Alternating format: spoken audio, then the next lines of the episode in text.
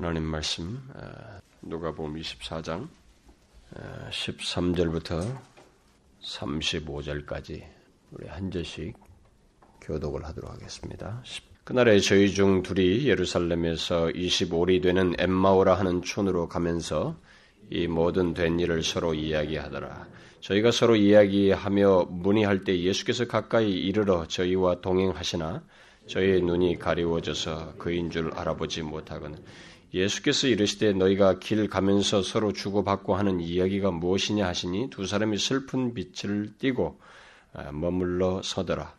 그 한 사람이 글로바라 하는 자가 대답하여 가로되 당신이 예루살렘에 우리 가면서 그 일에 여기서 된 일을 홀로 알지 못하느냐 가라사대 무슨 일이뇨 가로되 나사렛 예수의 일이니 그는 하나님과 모든 백성 앞에서 말과 일에 능하신 선지자연을 우리 대제장들과 관원들이 사형 판결에 넘겨주어 십자가에 못 박았느니 우리는 이 사람이 이스라엘을 구속할 자라고 바랐노라 이뿐 아니라 이 일이 된 지가 사흘째요 또한 우리 중에 어떤 여자들이 우리로 놀라게 하셨으니 이는 저희가 새벽에 무덤에 갔다가 그의 시체는 보지 못하고 와서 그가 살으셨다 하는 천사들의 나타남을 보았다 함이라. 또 우리가 함께한 자 중에 두어 사람이 무덤에 가 과연 여자들의 말한 바와 같음을 보았으나 예수는 보지 못하였느니라 하건 가라사대 미련하고 선지자들의 말한 모든 것을 마음에 더디 믿는 자들이여 그리스도가 이런 고난을 받고 자기의 영광에 들어가야 할 것이 아니냐 하시고 이에 모세와 및 모든 선지자의 글로 시작하여 모든 성경이 쓴 바 자기에 관한 것을 자세히 설명하시니라. 저희가 가는 촌에 가까이 가매 예수는 더 가려 하는 것 같이 하시니. 저희가 강권하에 가로되 우리와 함께 유하사이다. 때가 저물어 가고 어, 날이 이미 기울었나이다 하니 이에 저희와 함께 유하러 들어가시니라. 저희와 함께 음식 잡수실 때 떡을 가지사 축사하시고 떼어 저희에게 주심. 저희 눈이 밝아져 그인 줄 알아보더니 예수는 저희에게 보이지 아니하시는지라. 저희가 서로 말하되 길에서 우리에게 말씀하시고 우리에게 성경을 풀어 주실 때 우리 속에서 마음이 뜨겁지 아니하더냐 하고 곧 그시로 일어나 예루살렘에 돌아가 보니 열한 사도와 및 그와 함께한 자들이 모여 있어 말하기를 주께서 과연 살아나시고 시몬에게 나타나셨다 하는지라 다 같이 읽읍시다. 두 사람도 길에서 된 일과 예수께서 떡을 떼심으로 자기들에게 알려주신 것을 말하더라. 올해 한 해 동안에 그 제가 예수 시리즈를 예수 사복음서에 있는 예수 시리즈를 우리가 여러 개로 나누어서 생각할 수 있다. 예수를 만나서 사람이 바뀐 것, 예수님께서 직접 하신 아, 그 강론들 어, 또뭐 산상수이든 뭐 이런 강론들이 있죠. 그리고 예수님의 생애 발자취 뭐 이런 것들 여러 가지 다각도로 예수 시리즈를 우리가 앞으로 살피자라고 하면서 그것 중에 첫 번째 시리즈로서 예수를 만나면 사람이 바뀐다라고 하는 이 시리즈를 아, 계속 살펴왔죠. 금년 한 해 동안에 각종 절기나든가 어떤 특별한 주일들을 제외하고 계속적으로 이 시리즈를 살펴왔어요. 아, 그런데 저는 이제 이 시리즈를 아, 예수를 만나면 사람이 바뀐다고 하는 이 시리즈를 오늘과 다음 줄로 어, 일단락을 지으려고 합니다. 언젠가 예수를 만나면 사람이 바뀐다는 이 시리즈 말씀을 어, 제가 말을 한 바가 있죠. 어, 이 시리즈는 좀 음, 허락만 하면은 이 사복음서 이후에도 예수를 만난 사람들이 있어요. 바울이라든가 이런 사람들이 있기 때문에 그 사복음서 이후에도 계속적으로 등장하는 그 사람들 어, 예수를 만나서 변화된 사람들을 어, 살피고 또 심지어 예수를 만났지만은 사복음서에 보면은 예수님을 대면하긴 했지만은 변화되지 않은 사람들이 있단 말이에요. 어, 그런 사람들을 이어서 살폈으면 좋겠다 했는데 그 내용들은 다음으로 미루도록 하겠습니다. 그래서 일단은 이 내용을 일단락을 짓는 것은 다음 주로 일단락을 짓는 것은 하나님께서 어, 뭐 말씀을 할 때는 어, 현실을 무시하고 말씀을 전할 수가 없거든요. 하나님께서 계속되는 과정 속에서 주시는 아, 피로와 감동이 있어요. 그래서 제가 기도하면서 얻게 된 새로운 어, 말씀에 대한 감동이 있어서 그것을 수개월 전부터 이렇게 조금씩 조금씩 했는데 뭐 한 몇 달, 두 달 상간에 한 달 상간인가요? 두 달 상간에 또 한 번 하나님께서 저에게 좀 체계적으로 전하는 말씀을 주신 게 있어서 새에 있을 하나님의 역사와 관련된 말씀이라고 저는 생각이 돼요. 그래서 그 말씀을 이어서 이제 살피려고 합니다. 어차피 금년에는 다음 주 하고 나면 뭐 크리스마스고 뭐고 해가지고 금년 말까지는 못하고 새해부터 그 새로운 시리즈를 시작하려고 합니다. 어쨌든 그동안 살폈던 이 시리즈 말씀, 어디, 곧 예수를, 어, 만나면 사람이 바뀐다는 것. 다시 말해서 예수께서 사람들을 고치시고 새롭게 하셨던 그 일련의 내용들 중에서 어, 이 복음서 속에서 다루지 않은 어, 두 어, 케이스가 있는데, 그, 그 중에서 오늘 첫 번째 내용은 본문에 나오는 이 엠바오로 가는 두 제자, 이 두 제자를 만나셔서 고치신 사실을 이 시간에 살펴보려고 합니다. 혹시 여러분들이 기억할지 모르겠어요. 제 이 본문을 어, 옛말로 가는 두 제자를 부활주일에 한번 제가 설교를 한 바가 있는데요. 오늘은 조금 각도를 달리해 가지고 음, 예수님께서 이들을 만나셔서 어떻게 고치셨는가? 이들의 예수님을 만나서 이들에게 어떤 변화가 생겼는데 분명히 떠나고 있었지만 예수를 만나고 나서 사람이 달라졌어요. 예수를 만나면 사람은 바뀐단 말이에요. 사람을 이렇게 고치시는 이 세상에 다른 수단으로 안 되는 그런 일을 예수님은 하신단 말이에요. 그분을 만나면 그분을 알게 되면 사람은 변화가 됩니다. 그런 변화된 분명한 사실이 여기에 있기 때문에 바로 그 문제를 아, 살펴보려고 합니다. 자, 그러면 먼저 오늘 본문에 등장하는 엠마오로 향하는 이 두 사람이 있죠. 두 제자로 나오는데 이 두 사람을 예수님께서 고치시는 구체적인 내용, 어떻게 고치시는 그 내용에 앞서서 이 사람들이 어떤 지금 상태에서 예수님에 의해서 고침받게 되는지 그것을 먼저 어, 살펴보도록 합시다. 본문의 내용은 어, 예, 이 배경은 여러분이 알다시피 어, 최근에 예수 그리스도께서 십자가에 달려 죽으시고 3일 만에 부활하셨던 뒤에 바로 일어났던 일입니다. 본문의 이 그날에라고 첫 번째 그 13절에 나오는데 이 그날에는 예수님께서 부활하셔서 마리아와 다른 제자들에게 나타나신 바로 그 날을 얘기합니다.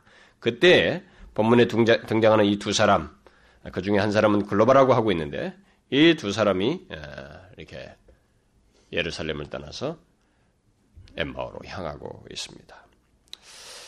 여기 이제 이 두 사람의 제자를 얘기인데 이 두 사람의 제자 중에 한 사람이 글로바라고 한 거 보면 일단은 이 두 사람은 어, 예수님의 열두 제자 중에 속한 두 사람은 아니죠. 예수님에게는 어, 예수님을 따르던 당시에는 뭐 70인의 제자들도 있었고 또 여러분 알다시피 부활하신 이후에 예수님께서 어, 예루살렘에 너희들 모여서 기다려라 성령이 임할 때까지 했을 때 그때 쭉 모여서 기다렸던 사람들이 120명이었습니다. 이런 120명 정도 이런 사람들은 항상 예수님 그래도 가까이서 따랐던 사람들 그런 사람들이었는데 70명이든 120명이든 아마 그 무리들이 속했던 넓은 의미에서 어, 제자였던 것 같습니다. 어쨌든 그들은 어, 예수님 곁에서 이렇게 어, 좀그 따랐던 사람들이고 그 그동안에 그 예수님과 함께 보냈던 시간들이 있었던 사람들인데 최근에 그 일어난 그 사건으로 인해서 이들은 예루살렘을 뒤로 하고 엠마오로 내려가고 있었습니다. 이 똑같은 내용을 어, 마가는 아주 간단하게 한 구절로 이렇게 이 상황을 묘사를 하고 있는데 마가는 이 두 사람이 어, 엠마오로 내려간다 이렇게 지명으로 얘기하지 않고 우리가 뭐 이제서야 엠마오가 유명해졌습니다만 이래서 어, 마가는 아주 간단하게 시골로 내려갔다 이렇게 기록하고 있습니다. 그 말은 여러 가지 의미가 있어요. 예, 그동안 예루살렘에서 어, 예루살렘이라고 하는 큰 도시에서 있었던 그 충격적이고 시끌벅적했던 그 도시가 다 시끄러웠어요. 이 문제 때문에 어, 사람들에게 소용돌이도 일어나고 어, 특별히 그를 따르던 사람들 사이에서도 그렇고 또 반대하는 세력들의 막 그 열광적인 십자가를 못 박으라 하면서 그를 향해서 하고 또 그가 죽는 장면을 지켜보려고 하는 수많은 사람들의 그런 여러 가지 소용돌이들 그 그런 그 시끌벅적한 사건들, 사건이고, 또 어떻게 보면 그를 따랐던 사람들에게는 이, 그 사건을 생각하기만 하면 너무 아쉽고 절망스럽고 안타까운 그 사건. 어, 예수 그리스도를 십자가에 못 박아서 죽인 그 일련의 일들로 인해서 이 사람들은 벗어나고 싶었던 거죠. 그것을 이렇게 벗어나고 싶어서 시골로 향했다라는 그런 뉘앙스입니다. 어, 그래서 그 모든 것을 뒤로 하고, 어, 내려가는데 이 사람들은 내려가면서도 어, 그들에게서 지워버릴 수 없는 이 문제에 있어요. 예수에 대한 문제. 예수 그리스도께서 죽으신 최근의 사건, 이 문제. 그, 그, 거기에 대한 여전히 남아있는 관심과 마음을 이들은 지워버릴 수 없어서 내려가는 중에도 그 얘기를 가지고 어, 둘이서 서로 얘기하면서 내려가고 있었습니다. 그런데 그들의 대화는 15절에 예, 보니까 단순한 대화가 아니었던 것이죠. 음, 그들은 서로 문의하였다. 내려가면서도 서로 문의하였습니다. 그 말은 뭐냐면 예수님 십자가에 달려 죽으신 것을 믿을 수 없다는 거예요. 믿을 수 없다는 듯이 서로 의문시하면서 얘기했다는 것입니다. 우리는 이들의 이런 모습을 한번 상상해 볼 수 있어요. 어, 이들의 그 음, 그런 이렇게 하는 이들의 그 마음과 그런 심경을 좀 우리가 한번 상상해 볼 수 있습니다. 아, 그동안 그들은 아, 굉장히 예수님으로 인해서 마음이 부풀었던 사람들입니다. 아, 그리고 희망이 솟아 있었어요. 그리고 그동안 너무나 예수님이 의지가 되었습니다. 그가 행하셨던 일들이 너무 놀라운 일들이었거든요. 상상할 수 없는 일들이었어요. 사실 지금까지 그가 말하는 것이나 뒤에도 말하는 것처럼 말과 행하는 것이 이 보통 분이 아니었다라고 말을 한 거 보면 이들이 볼때 그분이 행하신 일은 상상을 초월한 일이었어요.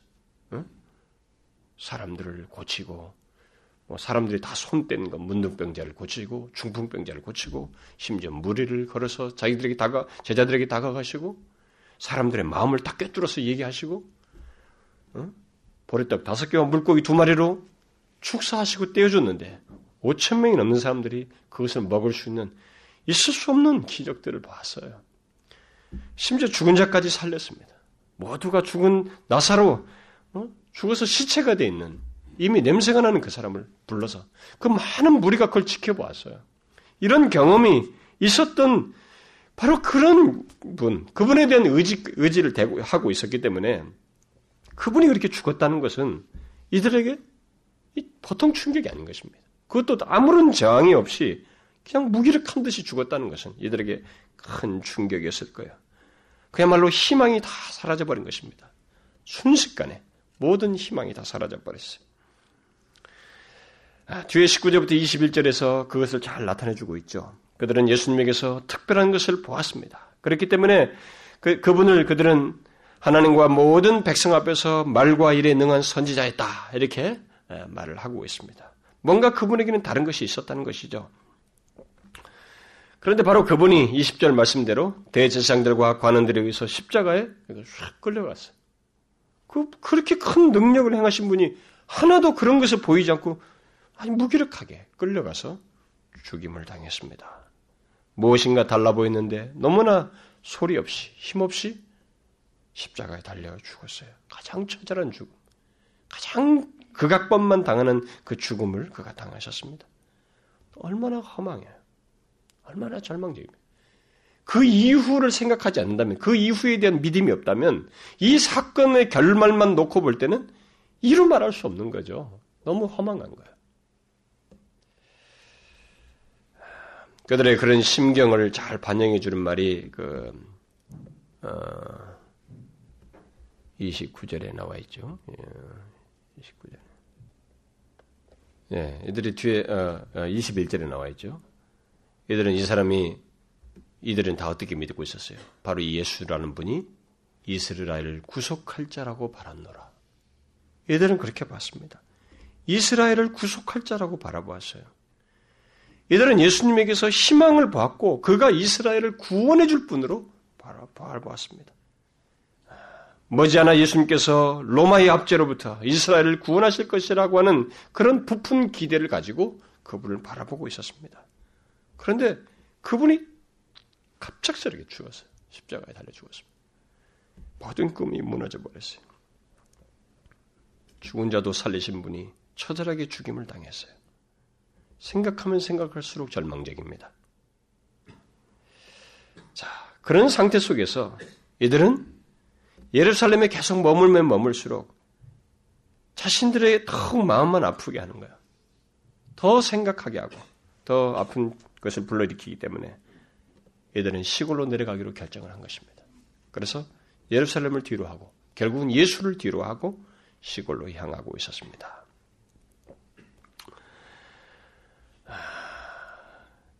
바로 그때 이제 오늘 어, 본문에 등장하게 되는 네, 내용이 이제 등장하는 그 예수님께서 그를 만나시는 장면이 나오는데 그런데 이들이 내려가면서도 이제 이 이야기를 심각하게 하는 이 장면을 어, 보면은 이들의 그 뭐든 보면은 아직도 뭔가에 대해서 예수님에 대한 연민과 어, 미래 하나마 어떤 믿음과 어떤 그런 가능성들을 두고 있습니다.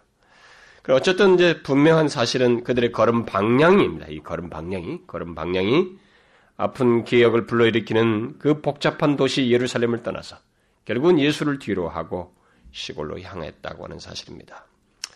이와 같은 사람을 우리가 어떤 사람에게서 볼 수 있을까요? 우리들 시대를 보게 된다면 우리들 현실 속에서 이와 같은 사람을 어, 우리는 이, 들을 어떤 사람들에 비유해서 생각해 볼 수 있을까요? 오늘날로 말하면 어떤 사람들을 생각할 수 있겠느냐는 거예요. 그것은 자기 나름대로의 그 어떤 판단에 의해서 또는 이미 예수를 믿는 어떤 다른 사람들에 의해서 다른 사람들과의 관계 속 관계로 인해서 교회에 나오고 어, 예수님에 대해서 믿게 된 예수님에 대해서 알게 된 사람들. 그래서 한동안 열심히 교회 생활도 하고 소위 예수 믿는다고 하는 이런저런 그 생활을 하다가 어느 날 자신이 처한 어려움 때문이든 어떤 큰 위기와 문제 때문이든 그런 상황 속에서 예수님을 의지하고 그에게 뭔가 희망을 보기를 원했는데 그분을 통해서 뭔가 도움을 얻고 답을 얻기를 원했는데 그 모든 것이 아무것도 아닌 것처럼 대답이 없고 아무것도 아닌 것처럼 여겨졌을 때 다시 말해서 예수님 안에서 희망을 갖고 또 교회 안에서 무엇인가를 기대했는데 자신이 원하고 기대했던 것을 보지 못하고 얻지 못할 때 실망하며 교회를 등지고 예수님을 저버리는 사람, 신앙생활을 포기하고 싶어 하는 사람, 우리는 이런 사람들을 생각할 수 있을 거예요. 그러니까 오늘의 예수를 만나서 변화된 오늘 본문에 등장하는 이 사람의 케이스는 전혀 예수를 모르는 사람이라고 말할 수 없어요. 예수에 관해서 알고 예수에 관한 모든 어떤 것들을 알고 나름대로 그것에서 맛도 보고 조금 즐거움도 느끼고 생활도 해봤던 사람이 어느 순간에 어떤 일로 인해서든 예수에 대해서 자기가 알고 있던 것과 다르다는 것으로 인해서 실망하여서 떠나는 그런 사람. 그런 사람을 생각할 수 있겠어요. 그런 사람을 예수님께서 이제 고친 케이스라고 볼 수 있겠습니다. 그동안 자신이 듣고 배운 바를 통해서 예수님을 마음에 두려고 했고 예수님의 은혜가 무엇인지를 조금이나가 맛보기도 했음에도 불구하고 자신이 중요한 순간, 자신에게 중요한 순간, 자신에게 그 절박한 상황과 문제에 처했을 때 자신이 원하고 기대한 것을 예수님이 이루어주지 않고 또 자기를 위해서 돕지 않는다고 생각되었을 때 예수님을 다시 생각하면서 멀어지려고 하는 사람. 예수님과 교회를 뒤로 하고 떠나려고 하는 사람. 우리는 그런 사람을 생각할 수 있지요. 우리는 그런 사람들이 많습니다. 여러분 현실적으로도 이 시대도 많죠. 어, 그런 사람들이 많이 있습니다. 교회 안에는 참 그런 사람들이 많아요. 그러나 여기 엠마오로 가는 이 두 사람은 어, 두 사람과 또 지금 말한 우리들이 현실 속에서 발견할 수 있는 그런 사람들 어, 그런 사람들은 어, 오늘 본문에서 보는 것처럼 일단 그들에게 어떤 문제가 있어요. 오늘 본문을 보게 되면 예수님과 교회에 대해서 실망을 하고 떠나는 이 두 사람이나 오늘날 현실 속에서 발견하는 그런 사람들에게는 그들에게서 어떤 문제를 발견하게 됩니다. 에, 뭐예요? 뭐가 문제입니까? 오늘 본문에 나오는 등장하는 이 두 사람을 중심으로 해서 먼저 보게 되면 그들은 분명히 예수님에 대한 연민도 있고 사랑도 있어 보여요. 또 나름대로 어떤 그분에 대해서 좀 의지하고 믿음을 갖는 그런 것도 있어 보입니다. 그러나 그들의, 그들의 행동은 결국 예수님을 뒤로 하고 있고 떠나고 있어요. 왜? 무엇이 문제예요? 왜 그렇습니까? 아, 다른 이유는 우선 뒤로 하고 21절까지 있는 말씀만 가지고 말하면은 그들은 예수님을 잘못된 생각과 관점을 가지고 믿고 따르다가 실망하였습니다. 다시 말해서 예수님을 통해서 얻게 될 구원을 오해한 채 자기 방식대로 자기 관점을 가지고 믿었다는 것입니다. 그러나 예수님을 통해서 얻게 될 구원은 그게 아니죠. 예수님을 통해서 얻게 되는 구원은 나중에 사도행전에서 이제 이런 이런 사실을 지적하는 내용이 나옵니다만은 이스라엘을 로마의 압제에서 해방시키고 이 세상 현실 속에서 자신들이 원하는, 원하고 기대하는 것을 현실 속에서 다 해결해주고 행복해주는 그런 구원이 아닌 것입니다. 그렇죠? 오늘도 예수를 그런 식으로 믿는 사람이 있습니다. 예수를 믿으면 행복해요. 행복해집니다. 행복해지는 내용이 분명히 있어요. 근데 그, 그들이 이 세상에서 말하는 행복은 아닌 것입니다. 흔히 사람들이 말하는 그런 물질적인 개념의 행복이 아니에요. 근데 예수를 그런 식으로 믿는 사람들이 있습니다.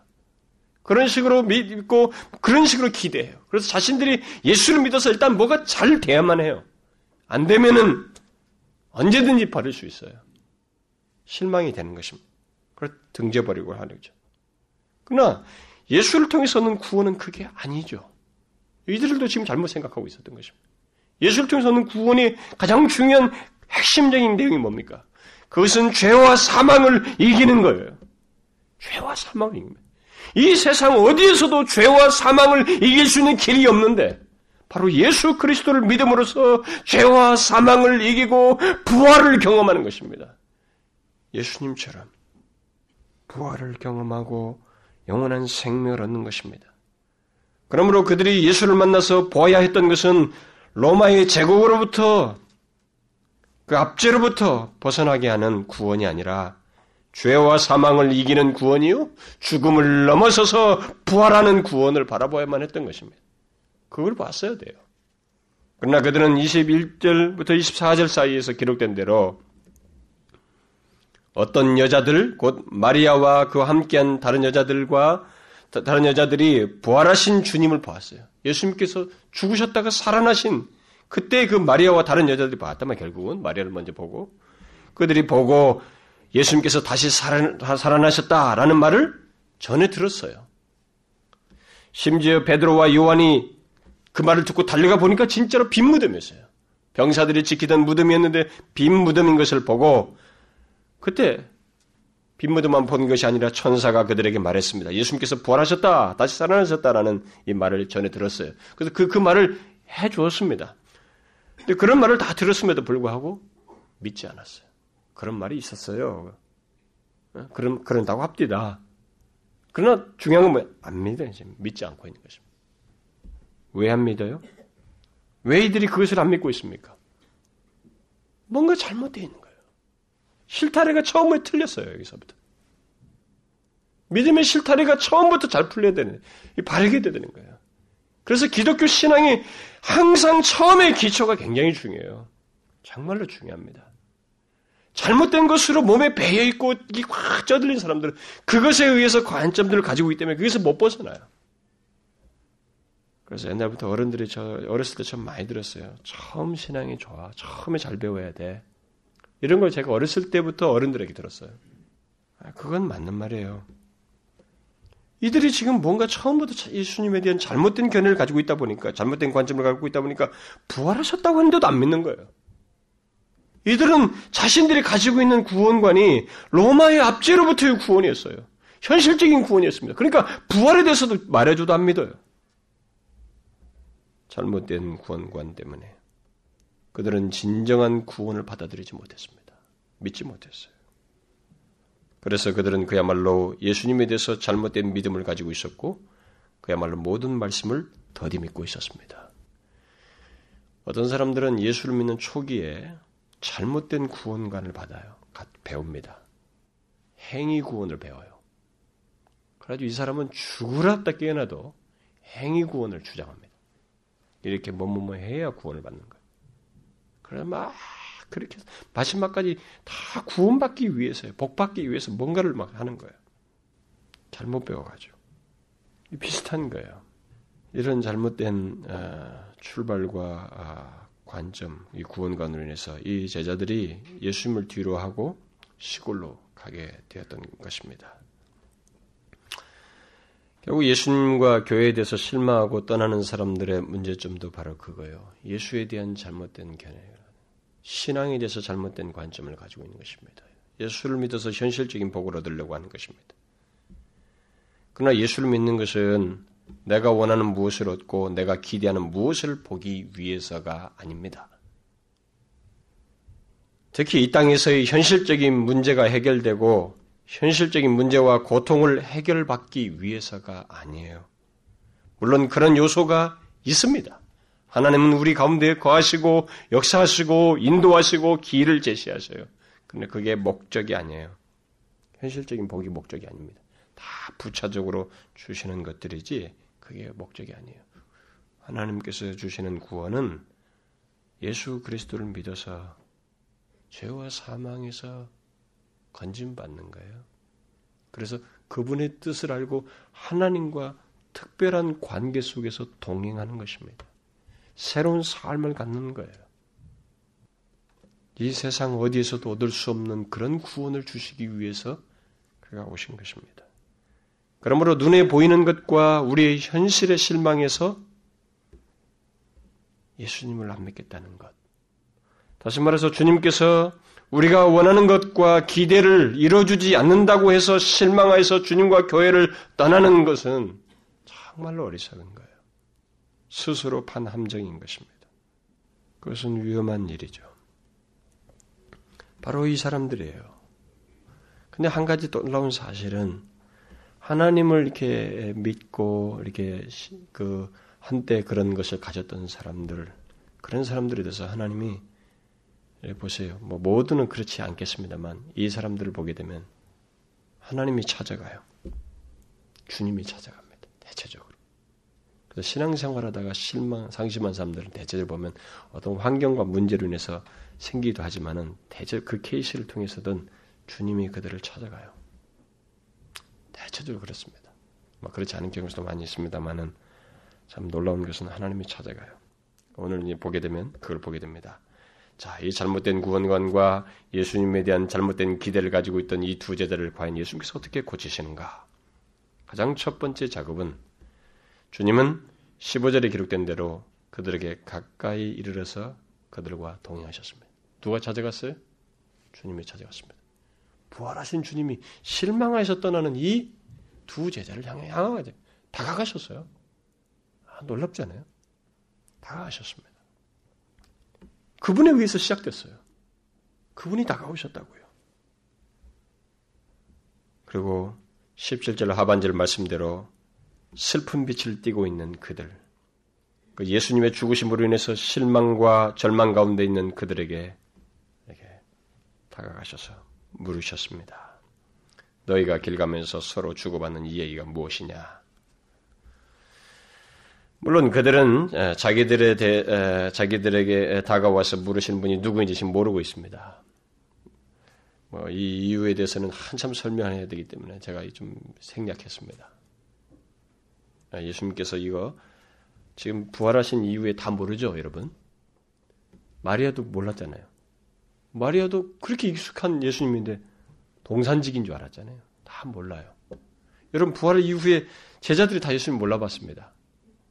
자기들 물고기 잡으러 갔을 때도 옆에 가까이 계셔도 몰라봤어요. 뭐 어두워서 몰라본 것이 아니고 실제로 몰라봤어요. 또 자기들 문 잠그고 있어 들어와서도 아 유령이다고 그랬어요. 몰라봤습니다. 왜 그래요? 예, 나중에 그 제가 기회가 있으면 살피겠습니다만 마가복음을 보게 되면 예수님께서 부활하신 후에 자신을 다른 모양으로 자꾸 바꾸셨어요. 다른 모양으로 나타내셨습니다. 이 사람이 어떻게 나중에 알아봐요? 눈이 떤 다음에 알게 됩니다. 육체대로는 예수님 못 알아봐요, 이제. 부활 이후에는 믿음의 눈을 떠야만이 주님을 볼 수 있습니다. 그걸 말해주는 거예요. 그래서 주님께서 다 그들이 어떻게 상기해요? 어떻게 상기합니까? 예수님을. 다 이전에 하셨던 일을 주님과 가졌던 교제를 상기시켜 줬을 때다 깨어났어요. 동산직인 줄 알았는데 마리아야 이 말 들으니까 음성 들으면서 쫙 연결됐어요. 예수님을 불렀습니다. 그물을 왼쪽에 오른쪽에 던져라. 물고기 잡히는 거 보고 이전에 물고기 그물을 어디로 던지라 하셨던 그 주님이 연결지었어요. 모두가 그렇습니다. 여기서도 축사하시고 이렇게 하는 게딱 눈이 뜨였어요. 모두 이전에 하는 주님과 그 교제를 연장선상에서 다시 믿음을 회복시키면서 다 주님 알아봤습니다. 여러분 예수를 믿는다고 할지라도 우리가 주님을 모르는 채 신앙생활 할수 있어요. 뭐는 둥 마는 둥. 제가 요즘 최근 돼서 이게 충격으로 저한테 다가오고 있습니다. 우리가 지금 하나님의 말씀과 모든 신앙을 너무 머리로 알고 있다는 거예요. 껍데기로 알고 있다는 것입니다. 저부터 우리 모두가 바닥으로 내려갈 필요가 있어요. 제가 보니까. 하나님을 진짜로 믿어야 된다. 현실적으로. 말과 궤변은 그만두고 진짜로 그분을 믿어야 된다. 그렇게 생생하게 믿어야 돼. 이렇게 이렇게 믿어야 돼. 눈을 떠야 돼요, 정말로. 못 알아봤습니다. 그래서 이 질문을 듣자 그들은 마음속에 있는 슬픔을 반문의 형식으로 말해버리죠. 아니 예루살렘에서 있다고 오는 사람이 모두가 다 알고 있는 그 사실을 당신 혼자만 모르고 있냐고. 반문 형식이에요. 슬픕니다. 슬픔을 그렇게 표현하고 있어요. 그때 주님은 인내심을 가지고 무슨 일이뇨? 물었습니다. 몰라서 물었어요? 아니죠. 당사자예요, 자기가. 그 무슨 일의 당사자입니다. 자신인데 무슨 일이뇨? 라고 물으셨어요. 왜 물었을까요? 그것은 그들의 생각을 듣고 고치시기 위해서입니다. 인격적인 교통 속에서 고치셔요. 일방적으로 고치지 않습니다. 이걸 알아야 됩니다. 정말로 하나님은 우리와 인격적인 교통을 원하셔요. 진짜로 자신과 교제하기를 원하십니다. 그런 반응 속에서 고치시기 원하셔요.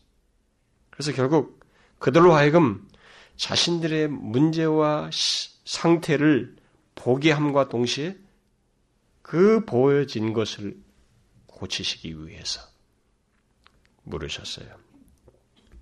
실제로 그들은 그 대답 속에서 자신들의 문제와 상태를 그대로 드러내 버렸습니다. 그들은 자신들의 잘못과 잘못된 관점과 그 빗나간 기대를 예수님에게 다 털어놓았습니다. 드러내었어요. 심지어 그들은 예수님께서 부활하셨다고 해도 자신들의 관점에 사로잡혀서 믿을 수 없다는 듯이 말하기까지 했습니다. 바로 그때 주님께서 구체적으로 잘못을 고치시기 시작하죠. 어떻게 고쳤어요? 먼저 뭐라고 그랬어요? 미련하고 선자들의 말한 것을 마음에 더디 믿는 자들이요. 무엇으로 고쳤어요? 어떻게 고쳤어요? 먼저 책망하셨습니다. 여러분 책망이 우리를 고치고 바르게 한다는 사실 아십니까? 특별히 전혀 예수를 안 믿던 사람에게는 책망으로 할, 고치기가 어려워요. 그렇게 잘 안 하셔요, 주님은. 상 그들을 일단은 다가오시고 연약한 것들 포용해서 하시는데 일단은 좀 하나님을 아는 둥 하고 같이 그냥 교제도 하고 시간도 보냈고 교회가 무엇이 하나님 믿는 것이 무엇이 알았던 사람이 이랬을 때 대체적으로 주님은 그렇습니다. 책망하셨어요. 여러분 책망에 대해서 오해하면 안 됩니다. 이 책망은 무조건 꾸짖고 상대를 공격적으로 말하는 그것을 말하지 않아요. 그것은 그저 그들로 하여금 깨닫게 하기 위한 그들의 틀 잘못된 것을 깨닫고 교정하고 잡아주기 위해서 하는 것입니다. 그것도 사랑의 마음으로 말입니다. 책망은 그런 거예요. 주님은 그런 마음으로 두 사람을 책망했습니다. 바로 그들을 고치시기 위해서 말이에요. 여러분 디모데후서 3장 16절 아시죠? 그 유명한 말씀. 본문에서 예수님께서 하셨던 것과 똑같은 일을 무엇이 한다고 말하고 있어요? 바로 하나님 말씀이 한다고 했습니다. 하나님 말씀은 교훈과 책망과 바르게 함과 의로 교육하기에 유익하다고 그랬어요. 그래서 하나님의 사람으로 온전케 한다고 했습니다. 예수님께서 이 두 사람에게 하셨던 똑같은 일을 지금도 이 기록된 말씀이 하나님의 말씀이 하고 있는 거예요. 잘못된 생각, 잘못된 믿음, 잘못된 구원관, 잘못된 신앙관, 잘못된 신앙 태도와 삶, 다시 말해서 자기 중심적인 신앙 태도와 자기 편리에 따른 신앙 생활을 하나님의 말씀은 책망하여서 바르게 하고 교정해 주는 것입니다. 그렇게 하여 하나님의 말씀은 사람을 하나님의 사람으로 온전케 합니다.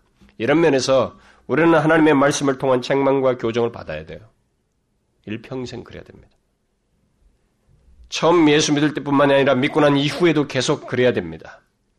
이 사실을 알고 우리는 하나님의 말씀을 통한 책망과 교정을 싫어하지 말아야 돼요. 저희 지난날의 신앙 그 어, 과정을 보게 되면은 잘못된 신앙과 삶을 고칠 수 있었던 것은 역시 하나님 말씀이었습니다. 저는 남의 경험담 때문이 아니었어요. 하나님 말씀이었습니다. 하나님의 말씀이 나의 잘못을 책망했고 그 때문에 잘못을 자각하고 회개할 수 있었습니다. 물론 말씀을 통해서 그렇게 역사하시는 분은 성령님이셔요. 어쨌든 우리는 아무리 예수님을 오래 믿었어도 우리의 잘못을 교정시키신, 교정시켜주는 하나님의 말씀을 들어야 됩니다. 그것을 기피하고 감정적으로 반응하고 자기 방어를 하면 고침의 역사를 경험하지 못해요. 치료받지 못합니다. 말씀을 통한 성령의 치유 역사를 경험하지 못해요. 응어리가 계속 남아있는 거예요. 그런데 본문의 두 사람은 예수님의 책망을 계기로 깨어나기 시작했습니다. 주님은 책망과 함께 곧바로 하나님의 말씀을 통해서 그들의 잘못된 관점을 다 수정해주고 바른 것들로 채워줬어요. 성경을 쭉 풀어서 설명하면서 새로운 교정, 새로운 것으로 채워주었습니다. 21절에 기록된 대로 예수님은 모세와 모든 선자의 글을 시작으로 해서 모든 성경이 자기에 대해서 말한 것을 자세히 설명해 줬습니다. 자, 모세 오경에서부터 시작된 여러분 보시죠. 모세 오경에 뭐가 있어요? 희생 제사, 재물, 대제사장, 성막 이런 모든 모형과 의식과 예식들 이게 다 뭐냐 이게? 왜 구약에 이런 모든 상징들이 나오는가? 이 상징들이 다 예수님 자기 자신에 대해서 예언한 것이다. 자신을 통해서 구원할 것을 말했다는 것. 그리고 선지자들이 예언했잖아요. 이세의 아들을 통해서 다윗의 후손을 통해서 바로 다윗의 후손을 통해서 육신을 입고 오셨어요. 오실 것이라고 예언했고 다양하게 그분을 선지자들이 다 얘기했습니다. 모든 선지자들이 예수 그리스도 오심을 다 예언했어요.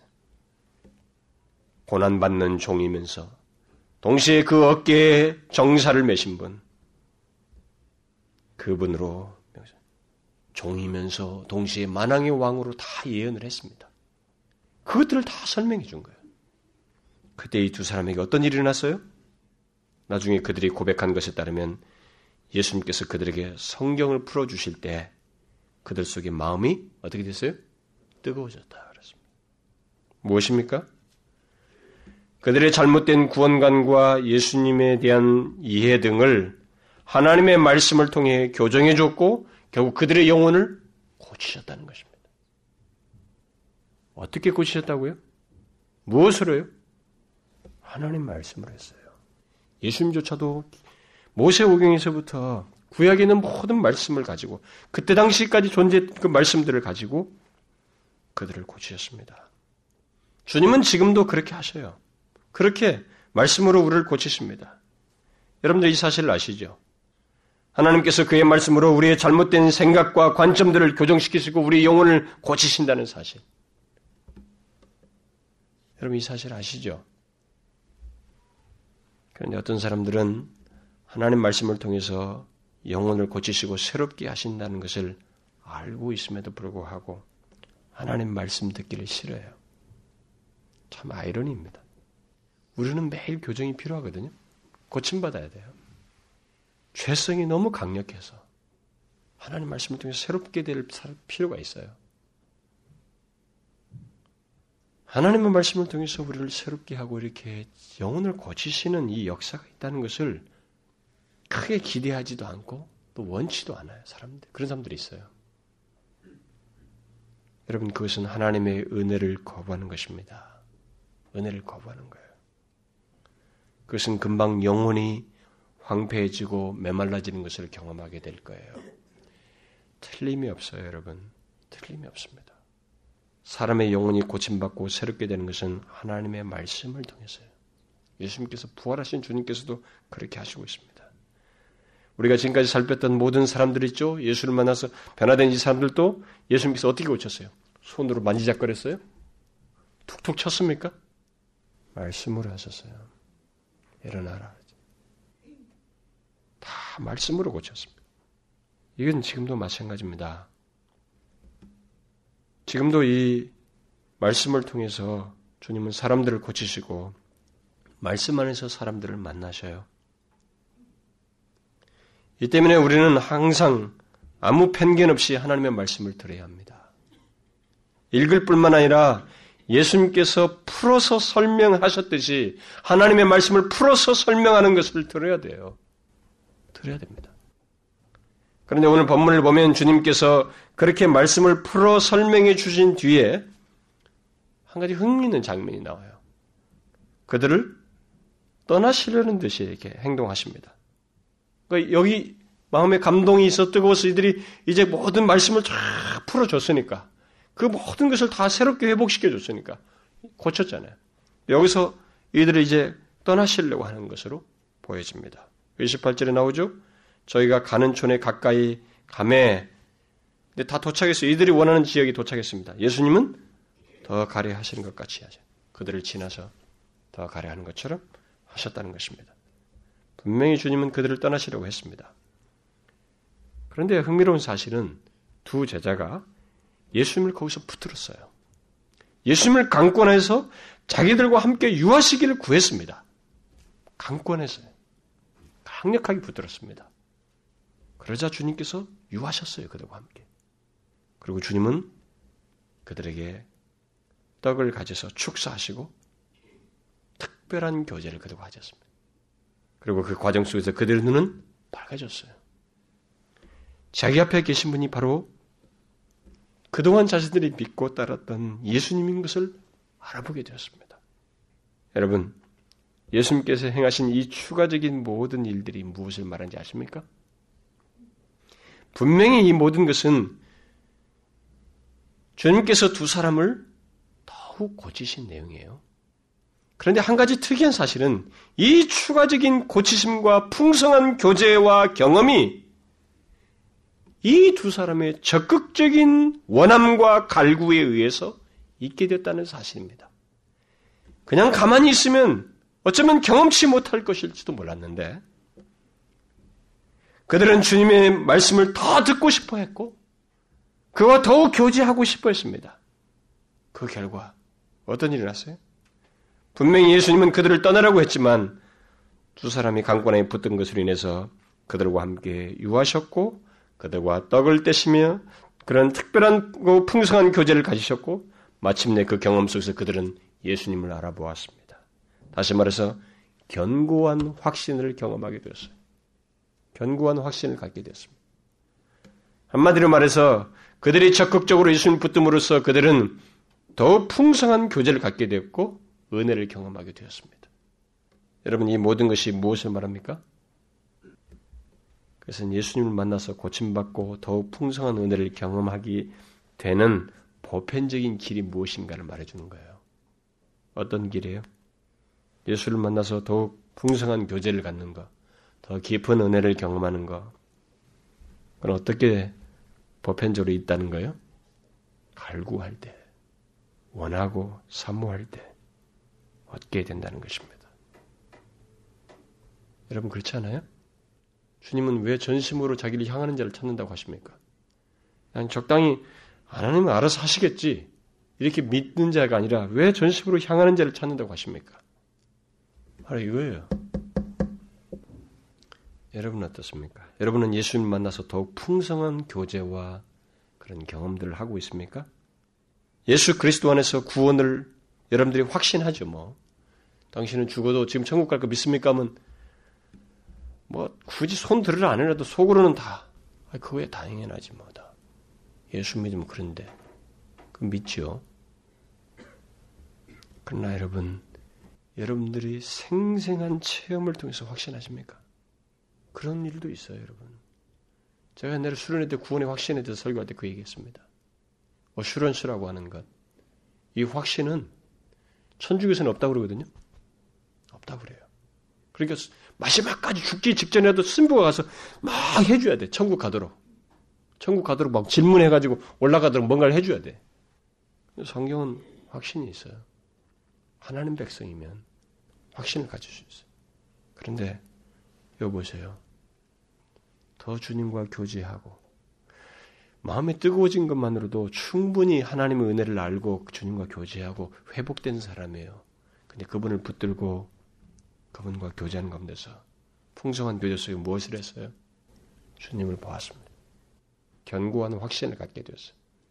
사모하면 구하는 자에게 하나님은 더 풍성한 걸 주셔요. 이게 은혜의 세계예요, 여러분. 부인할 수 없어요.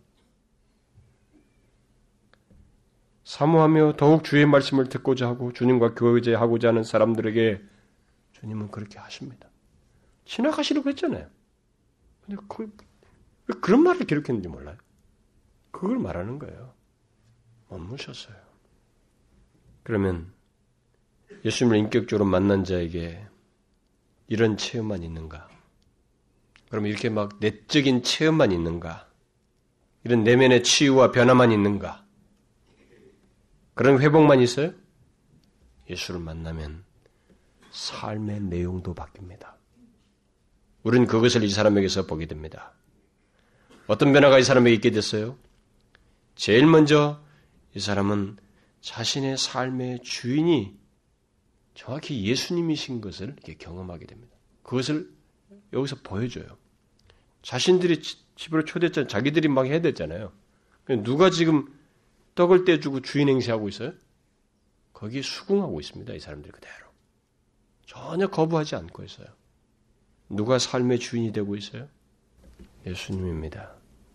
여러분, 예수를 만나면 이런 삶의 변화가 생겨요. 자신의 삶의 주인이 자기가 아니에요. 예수님이 돼요. 주인이 바뀌게 되는 것입니다. 이런 삶의 변화가 생겨요. 또 다른 삶의 변화가 뭡니까? 밝아진 눈으로 예수를 바라보게 돼요. 그것은 마치 산송가 204장의 그 작사자가 말한 것처럼 주 안의 기쁨 누림으로 마음의 풍랑이 잔잔하니 세상과 나는 간 곳 없고 구속한 주만 보이도다. 그런 고백과 비슷한 거예요. 다른 것이 다 없어져요. 예수를 만나면 삶이 바뀌어요.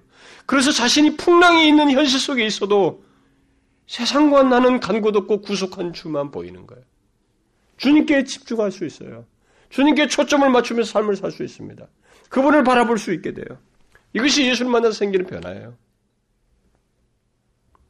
그 다음에 이 두 사람, 이 두 제자들에게 생긴 삶의 변화가 뭡니까? 사라졌어요, 예수님은. 알아보자 사라지셨습니다. 뭐예요? 그런데도 이 사람의 삶은 뒤로 후퇴하지 않고 나아가죠? 뭡니까? 더 이상 예수님이 보이지 않아도 그를 볼 때처럼 주님을 믿고 의지하며 살게 된다는 것입니다. 예수를 만나면 이런 삶의 변화가 생겨요. 잘 봐봐요. 예수님을 그 이상 더 이상 못 봐요. 가시적으로 보지 않아도 보는 것처럼 주님을 믿고 의지하며 산다는 것입니다. 이들은 그렇게 해요, 이제부터. 이것이 예수를 만나 생기는 변화입니다. 여러분, 예수님이 부활하셔서 빈번하게 하신 일이 뭐예요? 40일 동안 계셨습니다. 성경에 기록된 대로. 부활하신 이후에 이 땅에 40일 동안 머무셨어요. 근데 흥미로운 사실은 예수님께서 제자들에게 누구에게 나타나셨다가 사라졌다가 나타나서 이 일을 반복하셔요. 왜 함께 계시지 않고 계속 40일 동안 시간 그 기간 동안에 좀 집중적으로 좀 말씀하시고 좀 뭔가 보여주시고 그러지 왜 사, 나타나셨다가 사라졌다가 왜 일을 반복하셔요? 아십니까? 훈련시키는 거예요. 그들은 예수님께서 십자가에 달려 죽기 전까지는 보는 것에 의존했습니다. 나타내신 기적, 들려진 직접 육성으로 들린 말씀, 직접 귀에다 대고 말을 해야 반응하고 이것에 의존했어요. 이제는 뭐예요? 보이지 않아도 그분을 믿고 그가 언제든지 이렇게 나타나실 수 있으며 언제든지 한 오실 수 있다는 것. 그렇게 항상 함께 하시는 분이시라는 것을 믿음으로 믿음으로 살도록 하기 위해서 40일 동안 반복하셔요. 이 일을 제자들에게. 아주 특별한 훈련이었습니다. 그냥 있는 사건이 아니었어요. 같이 안 있었어요. 나타나셨다가 사라졌다. 여기서 봐요. 딱 알아보자 사라졌어요. 나중에 제자들 문제 또 그러셨어요. 반복하십니다. 보지 않고도 믿고 의지하며 살도록 하기 위해서요. 여러분 예수를 만나면 그거 아닙니까? 여러분과 저야말로 이 시대에 사는 사람들이 아니고 예수를 눈으로 보지 못하잖아요. 근데 여러분 베드로스도 말하잖아요. 1세기 흩어진 사람들이 예수를 보지 못하나 믿고 말할 수 없는 영광스러운 즐거움으로 기뻐한다고 그러잖아요. 그게 예수 믿는 자에게 생기는 변화이죠. 삶의 변화입니다. 이 사람들에게 그게 생겼어요. 그 다음, 한 가지 더 덧붙이자면, 예수를 만나서 생겨난 삶의 변화는 예수님을 뒤로 하고 가던 걸음에서 돌이켜서 다시 예수님을 증거하는 자리로 나아간다는 거예요. 돌아간다는 것입니다. 이게 예수를 제대로 만난 사람들에게 있는 일이에요. 이 두 사람은 예수님을 뒤로 하고 시골로 갔었던 사람입니다. 그러나 예수님 만나서 고침받고 난 뒤에 그들은 33절에 기록된 대로 즉시로 일어나서 예루살렘으로 갔어요. 그리고 제자들에게 증거했습니다. 자기들에게 있었던 일을 증거했습니다. 이게 예수를 만나서 생기는 삶의 변화예요. 핍박이 있고 복잡한 문제와 상황이 있는 곳이지만 예루살렘이 생각하기도 싫은 그런 곳이지만 부활하신 주님, 부활이요 생명이신 예수 그리스도를 증거하기 위해서 그분을 위해서 살기 위해서 그들은 돌아갔어요. 종종 어떤 사람들은 말년에 이런 생각들을 합니다. 말년에 정말 조용하고 공기 좋은 데 가서 좀 살고 싶다. 이런 말들을 하죠. 여러분, 저도 그런 생각이 있어요. 정말 조용한 데 가서 어디 좀 뭘좀 연구 좀 하고 그러고 싶고 그런 충동이 많이 있습니다. 그래서 나이가 더 먹어 나중에 늙으면은 꼭 그러고 싶다라는 소원이 제 속에 있어요. 이렇게 저한테도. 근데 그게 바람직하지 않아요, 여러분. 예수를 만나서 주어진 허락된 한 평생은 조용한 곳에서 혼자 돌을 닦으라고 주어진 시간이 아닙니다. 그 삶은 비록 복잡하고 공기 안 좋고 살기 힘들어도 나를 죄와 사망에서 구원하신 예수 그리스도, 부활이요 생명이신 예수 그리스도를 전하다가 오라는 거예요. 전하다가 오라는 것입니다. 그 삶을 주는 것입니다. 왜 이 사람들을 예수께서 만나십니까? 만나서 돌아가라는 거예요. 다시 핍박이 있는 곳이라도 가서 전하라는 것입니다. 예수를 말하라는 거예요. 예수를 말하는 것입니다. 너에게 생명을 준 다시 살아난 이 예수를 말하라는 것입니다. 이 예수를 필요로 하는 자들에게 돌아가라는 거예요. 예수를 믿는 사람들이 이 세상에서 너무 잘 살고 싶어요. 이 세상에 다 복받고 싶어 하고. 여러분, 우리는 이 세상에 나그네와 행 같은 사람들이에요. 지나가는 것입니다. 우리의 영원한 본향이 있어요. 예수님처럼 보라에서 갈 곳이 있다 이 말입니다. 그것을 위해서 만나셔서 고치시는 거예요. 음? 이것을 알아야 됩니다. 이게 예수를 만나서 생기는 변화예요. 여러분은 어떻습니까? 혹시 여러분 중에 이런 내용을 듣게 됐을 때 이와 같이 못하다고 생각하는 사람이 있습니까? 그렇다면 여러분 정제감에 빠지지 말고 지금 이 말씀을 그대로 들으세요. 이 말씀을 듣고 주님께 마음을 열어서 구하세요. 특히 더욱 주의 말씀을 듣고 싶어 하고 더욱 주님과 교제하고 싶어 하셔요. 그러면 주께서 여러분의 마음을 뜨겁게 하실 거예요. 고치신단 말이에요. 눈을 뜨게 하실 거예요. 회복시키시는 것입니다. 그렇게 고치시고 더욱 풍성한 교제와 체험으로 이끄십니다. 이걸 믿으셔요. 여러분들이 못 믿기 때문에 못하는 거예요. 믿으셔야 됩니다. 믿으셔요. 주님은 그렇게 하셔요. 예수를 만난 자의 복이 이렇습니다. 만난 자에게 생기는 변화와 경험의 세계도 더할 수 있어요. 예수 그리스도 안에서 누릴 수 있는 행복과 은혜라는 것은 굉장하고 큰 것입니다. 이걸 잊지 마시고 구하셔요. 기도하십시다. 하나님 아버지 감사합니다. 우리에게 여전히 말씀해 주시고 있어서 감사합니다. 우리에게 말씀하신다는 것은 우리에 대해서 포기하지 않았다는 것이고 우리에 대해서 여전한 사랑을 가지고 계시다는 것이며 우리에게 다가오셨다는 것이기에 희망이 생깁니다. 주의 말씀을 듣고 교정을 받으며 다시 회복되어 고침받은 자로서 원래 있어야 할 자리로 돌아가서 주님을 위해서 살아가는 저희들 되게 해 주옵소서.